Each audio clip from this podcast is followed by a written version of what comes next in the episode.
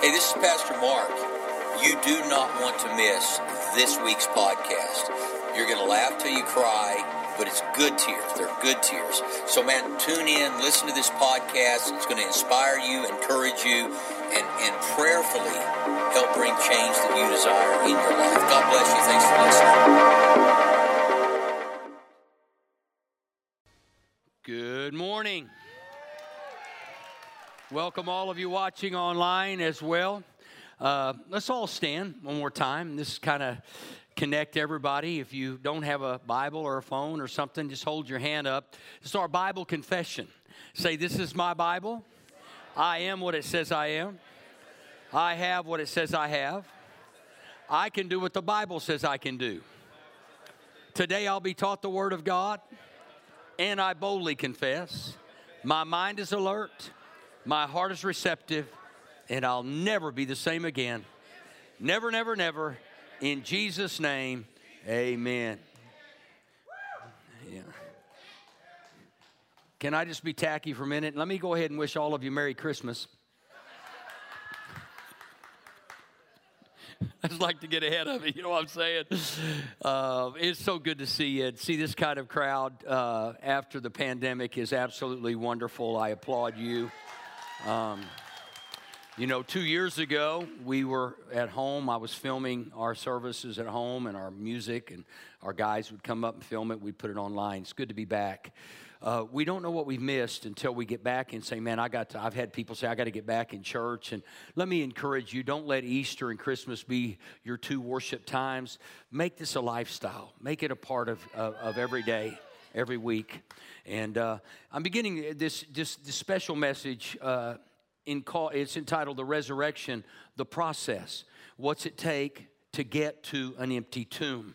Uh, you know, that was a, a great moment of victory for Christianity, our faith, when Christ was risen from the dead.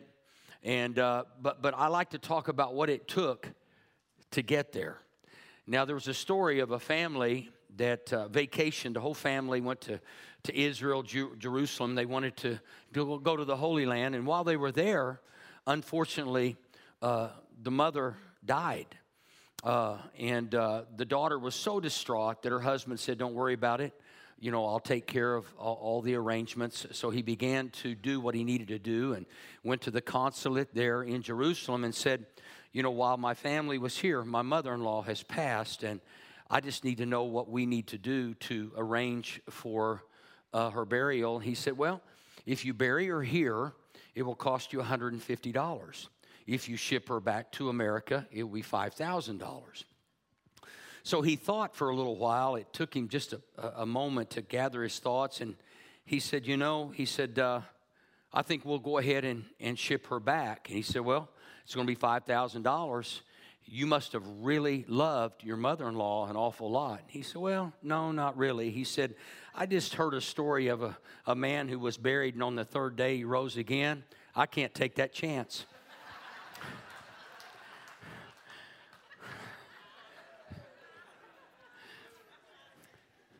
This is not Mother's Day yet. I'll repent on May eighth for that joke. But uh, we do celebrate because they couldn't keep the miracle down. They couldn't keep the Son of God in the grave. The devil tried everything he could, and it didn't work. And let me say this to you. He's still trying to take out Jesus through you because you're one of his kids. You're one of his creation. And his goal is to destroy you on earth, not maybe physically, but destroy your life, your love, your family, your home, your job, your business, everything else. His goal is to steal, kill, and destroy. And right after that, Jesus said, I've come that you might have life and have it to the full.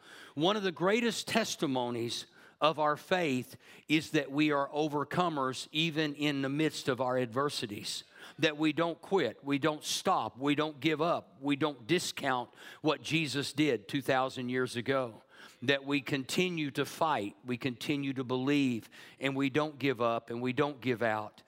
Bad things happen to good people. And sometimes good things happen to bad people, and we just don't understand it. But that's not our call.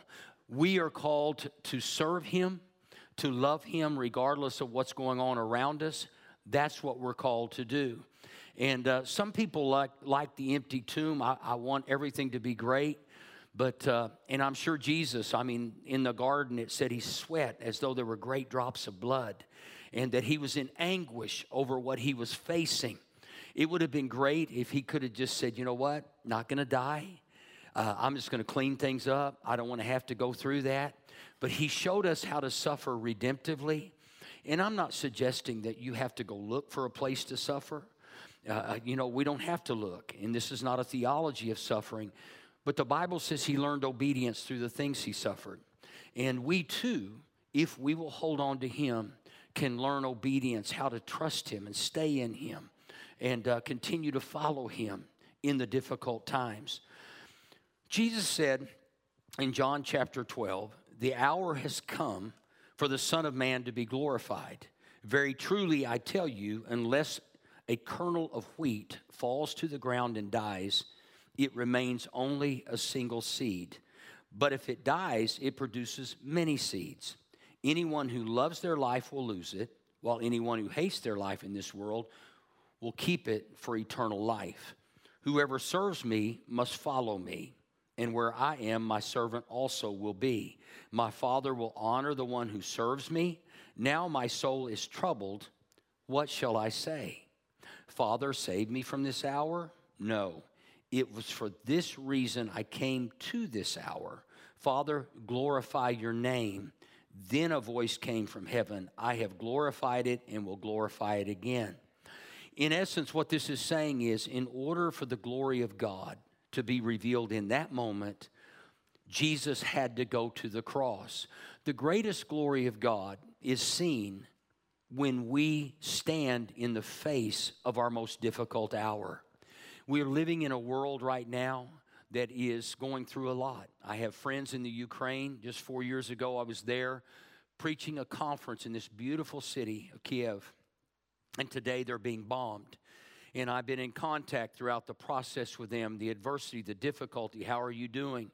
And, you know, the people of faith over there, they don't even act like there is a war. They just keep believing God that he's going to protect them, he's going to get them through it, and everything's going to be all right. It's an amazing testimony of what Jesus looks like. And, you know, we've throughout the years, uh, I grew up with a mother who dragged us to church. And, you know, we live in a world today where parents ask their kids if they want to go to church. My mama never asked me one time. She said, "Get your body up out of bed. We're going to go worship God." You know, and we live in a day right now where whatever the kids want, listen, it's time for you to become a parent and quit being the kid and start telling them what you're going to do. We got a generation of children that are waiting to be led, longing to be led, longing to have some form of, of structure in their life in a world that's filled with chaos. And, and so we, we trust in the risen Savior, that Jesus, the one Spirit that raised him from the dead, will quicken our mortal bodies, and that we will be strong in every aspect of our lives. It's very important that we realize that we're not going to get to where we want to get without going through some of the things that Jesus went through. But what he looks like, you know, there are pictures of Jesus, and people have painted pictures of Jesus now forever. We don't know what he looked like. So the question is, what are we supposed to look like? The world questions, what does a Christian look like? Well, I went to a church I got saved in. I didn't look like a Christian, and they were scared of me. It worked perfectly. You know, they didn't call me brother. They just waved at me from a distance, you know. But at Mosaic, we believe that everybody is loved by God. Doesn't matter what you look like on the outside. I tell you, you can take, you can take someone who's wearing holy jeans, long hair, that was me, by the way, and you walk into a church, and it doesn't matter. What matters is a Christian looks like a person who possesses peace, walks in joy. It's not what you wear. It's not about your hair. It's about you letting Jesus come out of the countenance that you possess right here. I'm going to be a happy person regardless of the adversity and the difficulty. And so Paul put it this way. He said, I want to know Christ, yes, to know the power of his resurrection and participation in his sufferings. Paul knew that there would not be much appreciation for resurrection power without the struggle to get there. The people, anybody that will tell you that, you know, you don't love much, and unless you've been forgiven much. And you have been forgiven much. Even if you've been a good person, you have to realize Christ's love is what forgave you and forgives you every day. And that we understand that. And that's what a Christian looks like. Someone who understands, I don't deserve what Jesus did for me, but I'm thankful for what he did for me. And so we have to go through that process. And Paul said, I not only want to know the power of his resurrection, but I also want to participate in his sufferings. How many of you know when you tell somebody you're a Christian, oftentimes they look at you with a scowl? I received a call yesterday from a guy who was telling me that he was going through a struggle. He's forty-something, and he's had these friends his whole life, went to school with them, and their lifestyle is quite different than his. And he said, I offered to drive them around, and if the minute I said anything about Jesus, they felt judged. He said, Pastor, I didn't say anything that was off color. I didn't say anything critical of their lifestyle. But see, what happens is when you walk in love, it creates such a contrast that sometimes people judge themselves. And what we do is we keep loving. What I've realized is it's not always what I say that makes a difference. Sometimes it's the silence that makes the difference.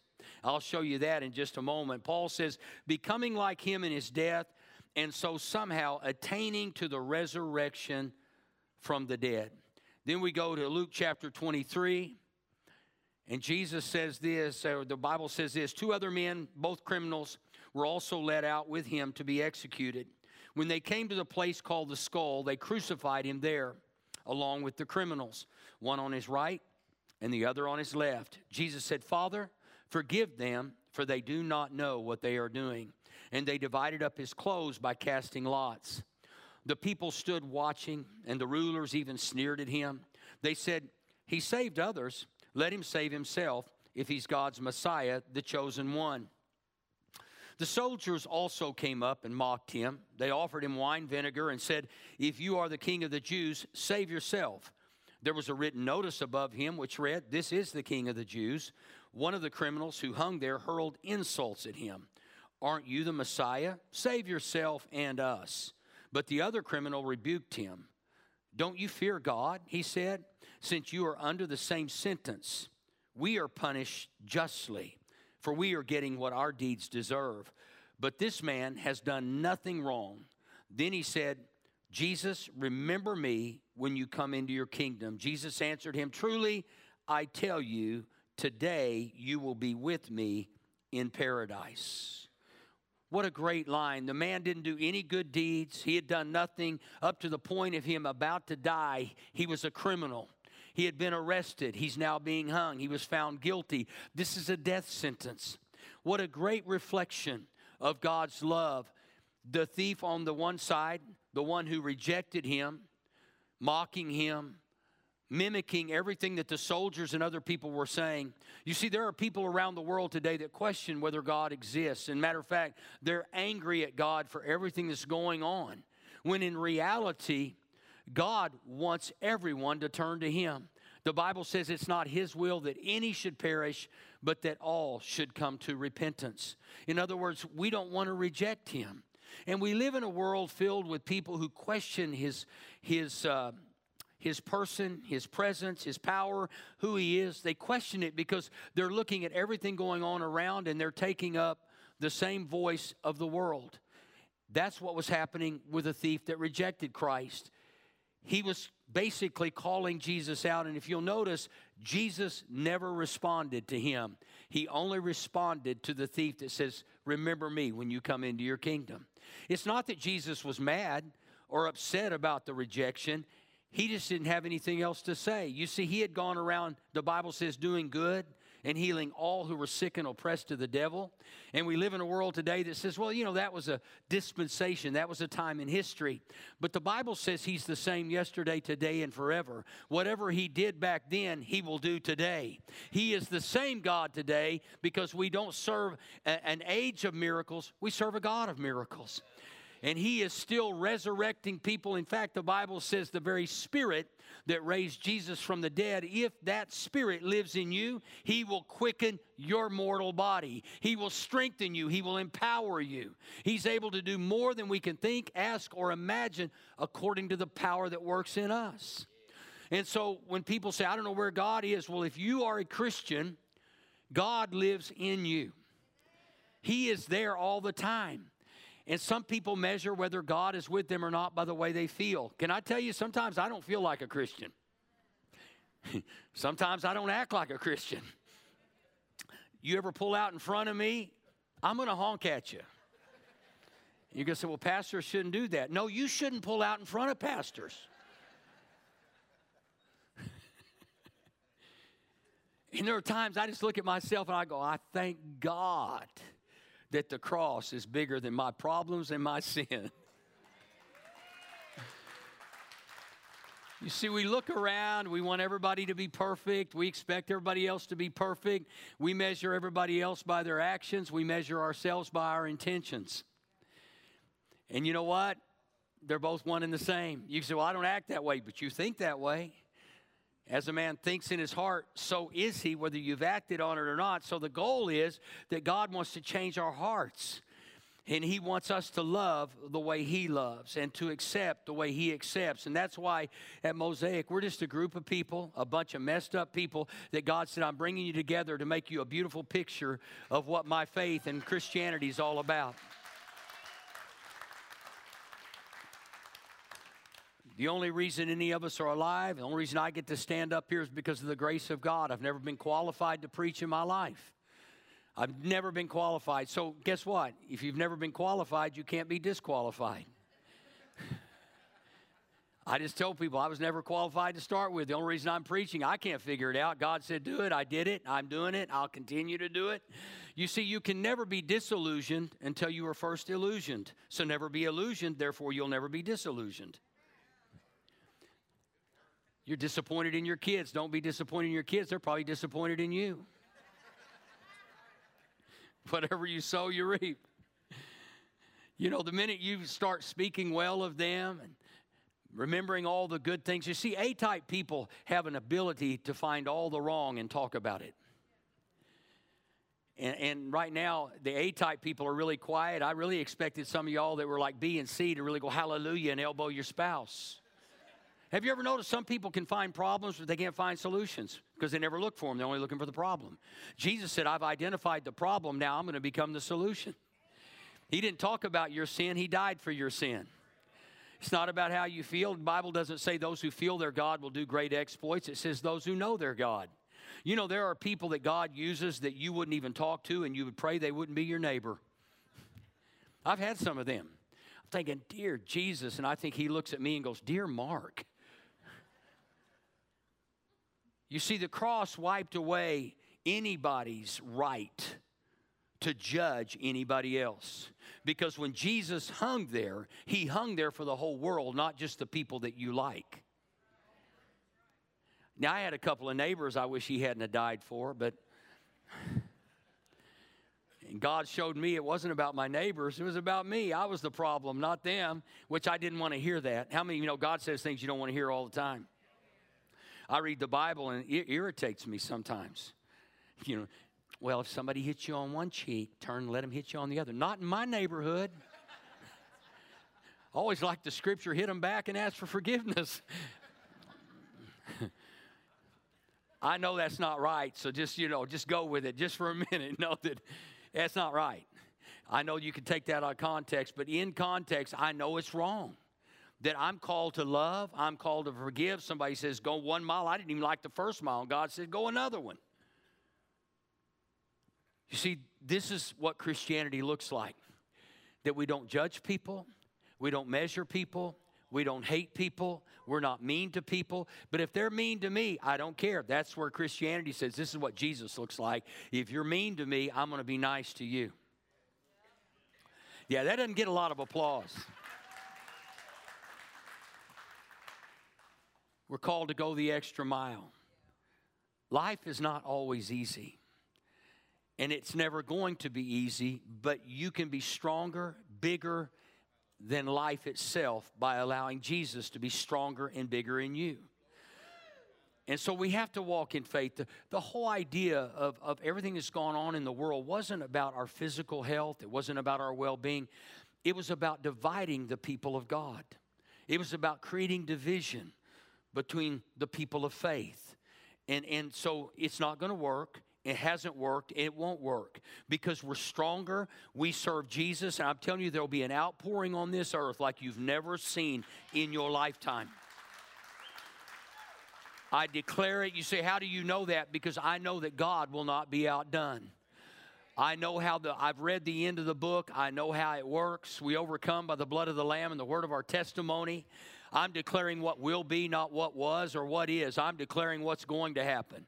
Your kids may be acting like the devil right now. You need to wake up every morning and say, hey, angel, how you doing? They'll cuss you out and just keep calling them angel. Now, you didn't cuss anybody out when I was a kid. You landed on the floor looking up at daddy. You know what I'm saying? Now you correct your kid, you're going to jail. I mean, you know what I'm saying. You know what? Our children are looking for leaders, and we failed them. But I'm telling you, we're not going to fail them for long. You're going to rise up and know how to love strong and love long.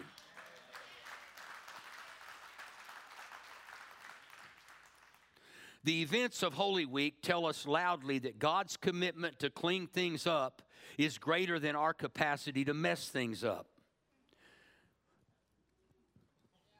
His commitment to clean things up is greater than our capacity to mess things up. In other words, you think you sin, your sin has, has been bigger than, than the cross. It's, it's worse than any, anything. The cross overshadows it all.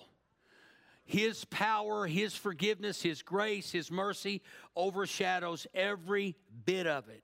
The rejection, I hear by the one thief, a Bible says, a fool says in his heart, there is no God.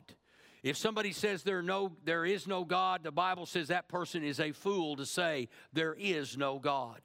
And you say, I don't feel Him. I'm not experiencing Him. This is how come Paul said we live and walk by faith. Bad things happen to good people. Good things happen to bad people. Like I said, we don't know why, but we keep serving Him and serving Him and serving Him.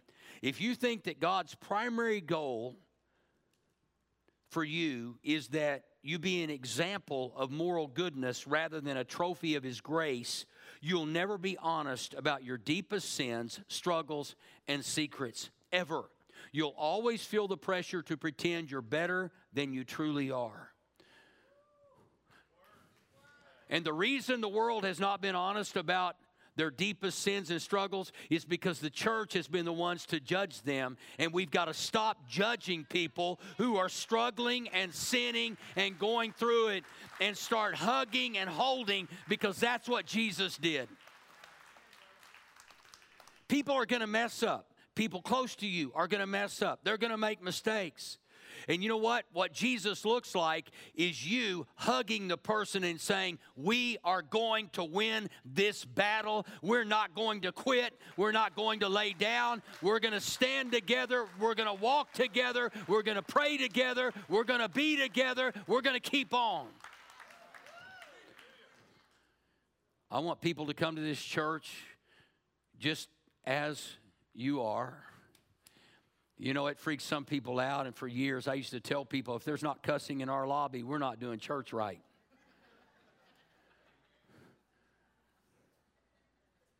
Why? Because that's where Jesus went. That's how come the Pharisees were always mad at Jesus. He got invited to parties. They didn't. We've judged the wrong people. Bible says to judge yourself, not everybody else. That's what we're called to do. And, and you know, when I say that, Uh, you know, some people get mad, but I'm thinking, you know, I want people to come in here. I'll never forget when I first started my first church, there was a young lady who would come to church by herself in her twenties that, that would be drunk every Sunday, well, it was a hangover every Sunday morning, and she would actually sleep through my service. Now, that's a challenge for a young preacher going, how can you sleep? I got something to say. Well, come to find out, her parents were born again, lived in Tulsa, and they were praying for her, and they told her about our church and said, I want you to go. And you know what? That young lady now today is married, kids, serving God. I just let her be drunk every Sunday morning. We never threw her out. Nobody sat next to her, or they would have been drunk too. She had that much going on. I'm telling you right now, there were days she's on the front row, and I felt a little tipsy. I probably preached happy.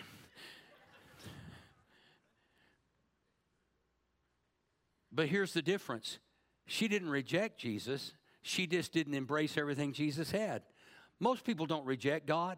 They just don't know how to embrace God because they look at their sin in contrast to his love and think there's no way he could love somebody like me. There's no way Jesus could love somebody like me. You know, we know ourselves all too well, and we are our own worst enemy. It's not your mom, your dad, your first grade teacher. You're your own worst enemy. You don't see yourself as lovable. You don't see yourself as forgivable. You don't see yourself that way. You know your thoughts. You know your intentions. You know everything about you. I, as a preacher, been preaching this thing for a long time. I mean, a long time. I ain't going to tell you how long because you'll think I'm really old. Stop. This is well-earned color. Some of y'all paying for this color. I earned it. I don't look too bad for ninety.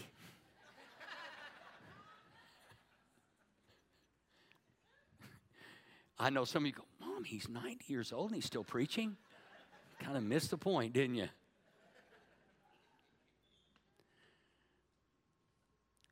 Repentance.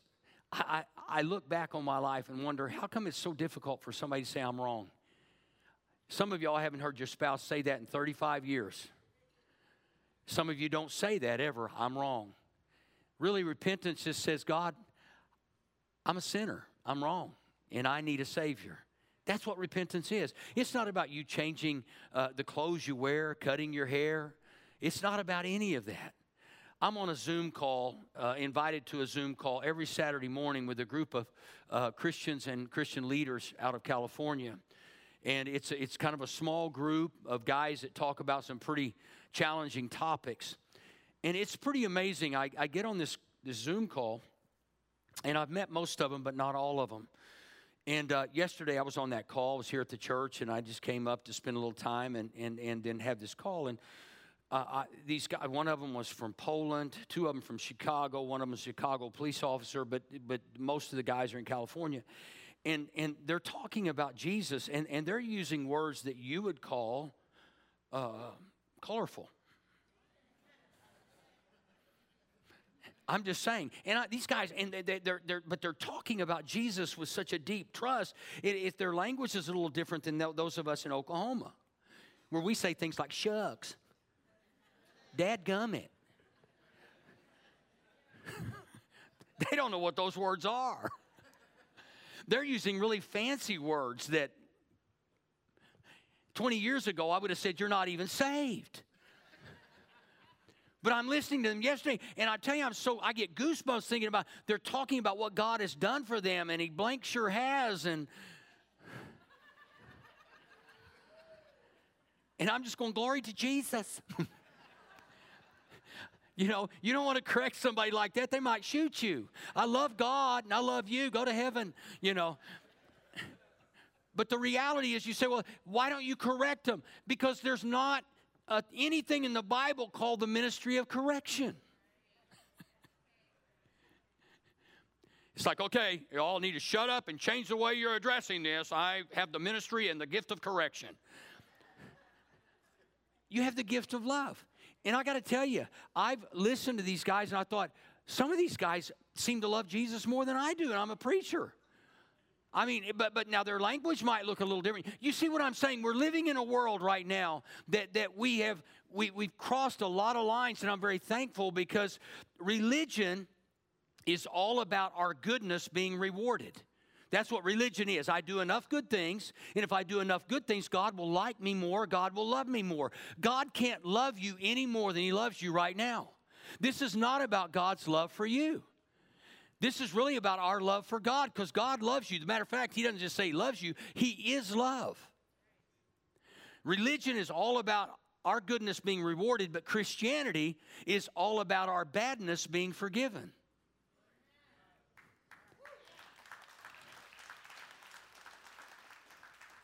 And, and, you know, throughout generations and millenniums, people have been saying, what must I do to be saved? Most people say, well, you need to quit smoking, drinking, cussing, chewing, dating girls that do. That's, that's our definition of Christianity, but that's not God's definition of Christianity.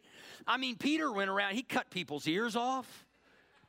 hi, I'm a disciple of Jesus. You mess with him, I'm taking half your head.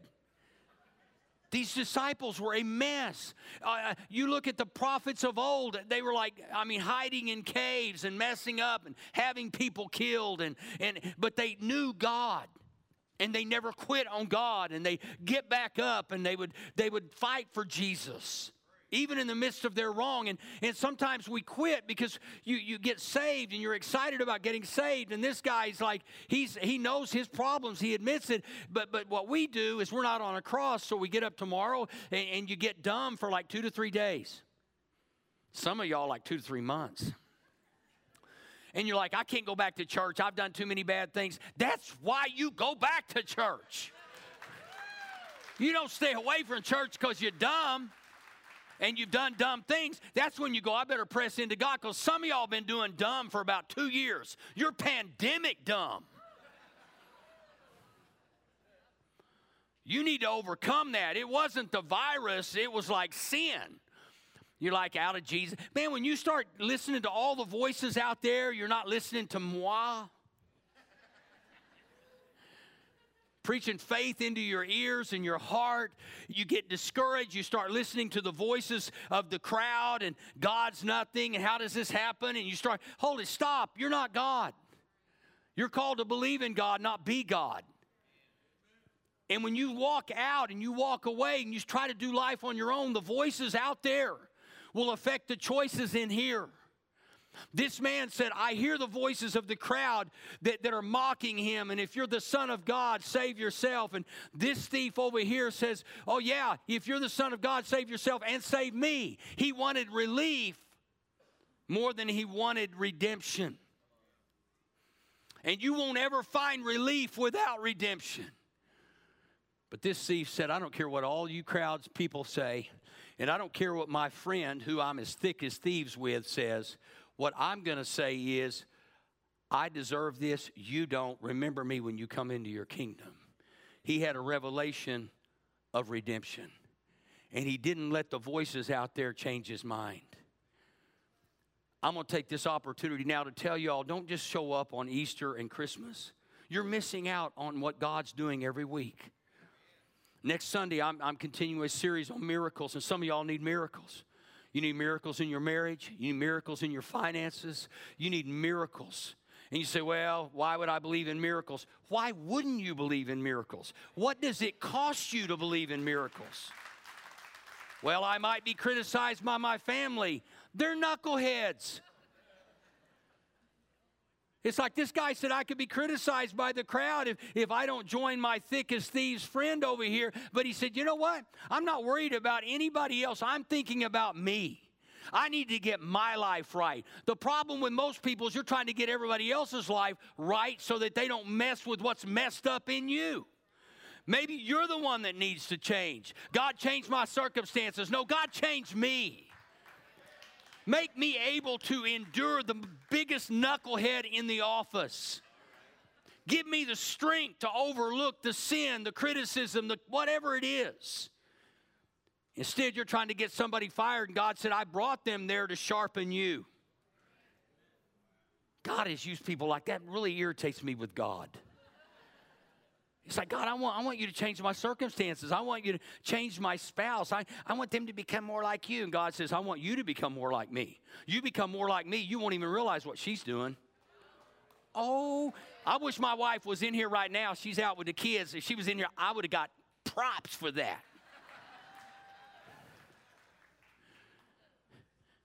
Even pastors suck up. Yeah. You take that home, won't you? Yeah. When we encounter problems in life, ask God, make us bigger, make our vision bigger than our problem, our strength greater than our adversity, and our faith bigger than our fears. You see, God wants each and every one of us to be able to endure whatever comes our way. When Paul said, I can do all things through Christ who strengthens me, what he was saying is, regardless of what, you can beat me thirty-nine times, you can do, I've been shipwrecked, I've been snake bit, I've been all these things. He said, none of those things matter. What matters is my response to those things. Your problem is not your problem. Your problem is your response to your problem. You're always going to have problems. In the world, the Bible says you're going to have tribulation. Take courage, I've overcome the world. I've quit asking God to not send problems my way. You say, well, I don't want any. I don't either. But I realize I can't avoid them, but what I can do is prepare for them, and that greater is he who's in me than he who's in the world and everything going on in the world. I shall not be overcome. I am an overcomer. I'm richly blessed, highly favored, empowered to prosper, walking in divine health, going from victory to victory and glory to glory. But with y'all praying for me, it's only going to get better. Yeah, my wife gets mad at me every now and then because if she ever wants to vent, I say, I ain't a dirty filter. Go find somebody else. Anyway, she ain't in here, and I'm glad for that now. I decided I'm not a trash basket for your problems, for your hatred, for your anger. I want to laugh my way through life. I want people to say, we need to drug test him. He's just too happy. I want to be happy the rest of my life. I want to be joy, have joy the rest of my life. And that's my choice. It's my choice. You say, well, but, but bad things happen. But, you know, in the midst of those things, you can still smile and say, God is greater than this problem that I have right now. God's greater than the challenge that this person is introducing to me. I can overcome by the blood of the Lamb and the word of my testimony, not somebody else's, but mine. Trouble comes your way, stand up, stand strong. The foundation of the Christian faith is not copying every good move Jesus made. Rather, it is Jesus dying for every bad move that we make. That's Christianity. It's not about copying everything that Jesus did, every good move he made, but it's about Jesus dying for every bad move that we make. That's called redemption. He didn't stop there. He said, I will restore everything that the devil has stolen. I will restore. Peter said, and the God of all grace, who called you to his eternal glory in Christ, after you suffered a little while, will himself restore you and make you strong, firm, and steadfast. It's a crime to think when we quit, what would have happened if we hadn't quit? You see, God has saved you from things you know not of. He's been good to you in times that you can't see. He saved you from accidents you would have had that you don't know about and won't know about ever. To me, that's what the empty tomb is all about. He said, I've taken care of it all. He died so that we could live, and now he lives so that we can safely die. I can die to all the things I need to die to because I trust him. He lives so that I can try. I can die to those things, things I want. How many of you know that we're more selfish and self-centered than we think? Every now and then I've asked God, help me catch myself when I want something to go my way. Why isn't it going my way? And then all of a sudden I hear this voice, why should it go your way? Because she got her way last time. We start measuring things. You know, what if in your life all you did was give to somebody else? Your flesh would say that's wrong, and Jesus would say you're right because he took every sin, everything that we would ever do wrong, did wrong, past, present, and future. And he said, I've made it your way. All you've got to do is turn and accept me, and I will restore you. And then I will release you. And release is twofold. When you, he'll give you the power to release the pain of your past. He'll give you the ability to release others that have hurt you and done you wrong. I have to do this all the time. There are nights I lay in bed, and in a moment I can have almost a panic attack thinking about things that were wrong and that were done wrong to me. Of course I know the things I've done wrong. But then there are times I feel like I've been wronged, and it's like, if I was wrong, that means God allowed it. He didn't cause it. He allowed it, which means there's a lesson inside the wrong. There's a lesson inside there for me. Now, I don't always like that class. It was kind of like math. I mean, come on. Then there's algebra. That's when an English teacher married a math teacher because X plus Y doesn't equal anything. Was it equal Z? No, there's a number in there. That's sick. Algebra is satanic. Thank you. If I have an algebra teacher in here, please forgive me. You are okay. It's the rest of us that are a problem. I don't think so. I never understood that. I was just glad to get out of it. I don't even remember what grade I made. I think they graduated me just out of sympathy. So we have the story of the rejecter, the repentant one, redemption, restoration, and release. This is the plan of God. But first thing you have to do is recognize. He recognized the need. He didn't. Once you recognize that redemption's available, restoration is guaranteed, and he says, go into all the world and preach the gospel. You say, I've been bad. I love the story of the prodigal, and I'll close with this. And for those of you who haven't been here in a while, I get about two closings, maybe three if I'm really feeling good about it. So don't like this one too much, and I'll shut her down. Anyway, so, but the story of the prodigal, when we think about the empty tomb and what Jesus did, we often feel guilt, and that's not because God wants us to feel guilt, but he wants our sin to, to draw us to him. He doesn't want it to punish us or shame us. He wants our sin to be recognized so that we can be redeemed. God loves you. He loves all of us. And, and the story of the prodigal to me is the most amazing story. The Bible says when he came to his senses, he got up out of the pig pen and started making his way back to the Father. This time of year, it's time for you to realize some of y'all have been eating pig's pods for a long time. You haven't been in church, and that's not make you a Christian or not a Christian, but let me just tell you, when you hear the voices of the world day after day, month after month, year after year, telling you that things are going to get worse before they get better, let me tell you something. My God's going to get greater before he... Yeah.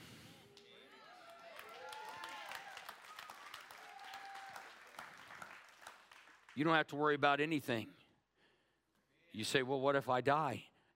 Come on, you can't scare a Christian with heaven. Come on, scare me. I've got a mansion up there, and I don't even have to pay taxes on it. And the I R S will not be there. You will not do tax returns in heaven. You will owe nothing. Every year you'll get a refund. I've already done my homework on this. That's why I want to go. Now, I know if somebody from the I R S is watching this, you think I'm talking about you. That's your ego. The only Christian way to handle prodigals is to let them go, give them to God, and pray for their return with tears. And when you see them on the horizon, head hung low, run to them, wrap your arms around them, and welcome them home. Don't say, I knew you would come back. I told you. See, that's what the church does. I told you sin would wreck your life. And they talk about everything you've done instead of everything God's done. And everything that you've done can't compare with what he's done and what he's going to do in your life. Your past doesn't determine your future. Your choice today determines what's going to happen today. Your decisions today will build your future. Make choices that give God opportunity to work in your life. Trust him when you're going through something. Give it to him. The great Reformationist Martin Luther said, when I look at myself, I don't see how I can be saved. But when I look at Christ, I don't see how I can be lost. So it's time for you to quit looking at you and saying, I don't know how I can be saved, and start looking at Christ and say, I just don't see how I could be lost. He came to seek and save that which was lost. People will judge you. They'll remember your mistakes without remembering what you've done for them. I live remembering the good things, and I try to always remember the good things that people do. I could point out all the bad. I'm a type A, man. I can tell you what, I can walk in and see a light bulb out from one hundred fifty yards away. Before I get to the building, it's almost like I know. When I worship, I'm looking and going, why is that out of place? I love you, Lord. What in the world? Now I just try to close my eyes and get lost in it and go, God, I just love you. And I got to tell you, God loves you. I love you. And I'm so glad that you came today. My prayer is for this. I want God to do something so great in our world, not just in America, but in our world. And I think he will. I believe with everything in me. But he needs every one of us. We're better together than we are apart. You can't experience God at home the way you can experience him in church. You just can't. As much as I love online, as much as I love the ability to, to preach to the nations through uh, cameras and all of that, everybody needs a home church. Everybody needs a place to call home and gather and have people cheer them on and hug their neck and shake their hand and encourage them. I pray that you would let us do that for you. And if it's not us, I want to encourage you to find a church this year that you feel like you can grow in and that your family can can grow in. It's very, very important. As a pastor, I no longer have a selfish ambition that Mosaic is your place, but I do have an ambition that you will find a place like Mosaic where you're a piece of what God's putting together to make a beautiful picture of Christianity in the world in which we live. That's my prayer. So let's bow our heads, close our eyes just for a moment. And as I look across this auditorium filled with people today, I know that there are those of you that came here hurting. It's not a surprise, and it doesn't take a prophet. I know that there are those of you right now that say, I really need a change in my life, but I'm afraid of what somebody's going to say.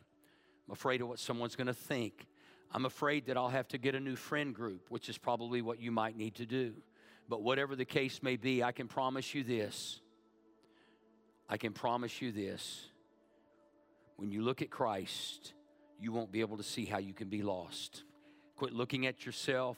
Quit listening to the voices of those around you. You could never be saved. You've done too much. You cannot out-sin the blood of Jesus Christ. You cannot out-sin the cross. With every head bowed, every eye closed, if you'd simply say, I need prayer to be saved today. I know Christ has forgiven me, but I've not confessed my sin. And the Bible says, all who call on the name of the Lord shall be saved. Heads bowed, eyes closed. If you say, just pray for me, I want to ask you to slip your hand up and put it right back down. Just slip your hand up. Yes, ma'am. Yes, yes, ma'am. Yes, sir. Yes, sir. Yes, sir. Yes, sir. Yes, ma'am. Yes, sir. Back here, over here. Yes, ma'am. Thank you. So many of you today saying, yes, I need Jesus. Thank you.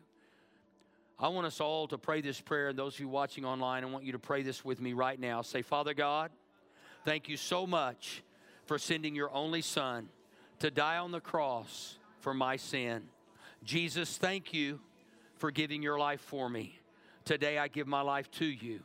I repent of my sin, and I declare, full of faith, I am now saved. Amen.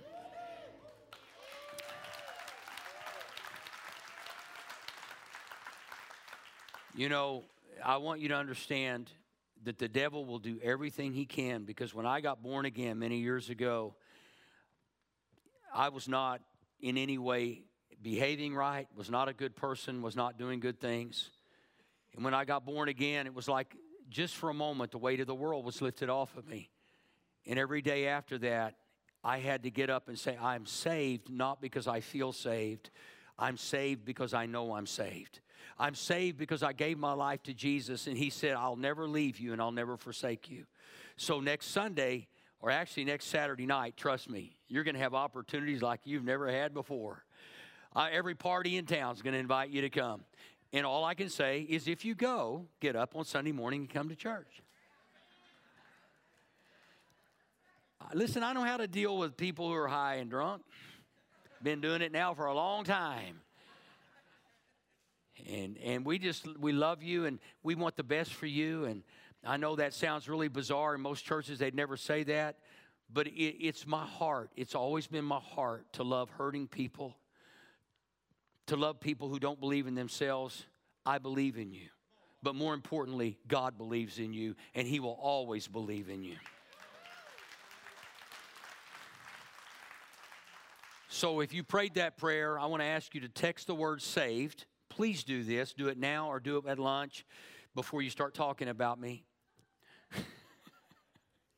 We're always the roast. You know what I'm saying? I can't believe he said that. Trust me, you come back, you'll be saying that every week. Text the word SAVED to four oh five, five hundred, thirteen ten. Just text the word SAVED, four oh five, five hundred, thirteen ten. Why is this important? Because it's the beginning of your testimony. You're doing something to make a statement. And I trust me, I pray that this goes off like, like in Times Square, that, that that's digital, that your name goes across in hell. They got saved. And all the little demons will get slapped around by Satan himself. I love that picture. I can't believe you let them get saved. Oh, anyway, okay. Hello, this is Pastor Mark Crow. I just want to take a quick moment to thank you for joining us online. We hope you have a blessed week this week and get to be a blessing to those around you. I want to invite you to join us at Mosaic Church O K C next week at nine thirty a m and eleven a m or join us online. God bless you.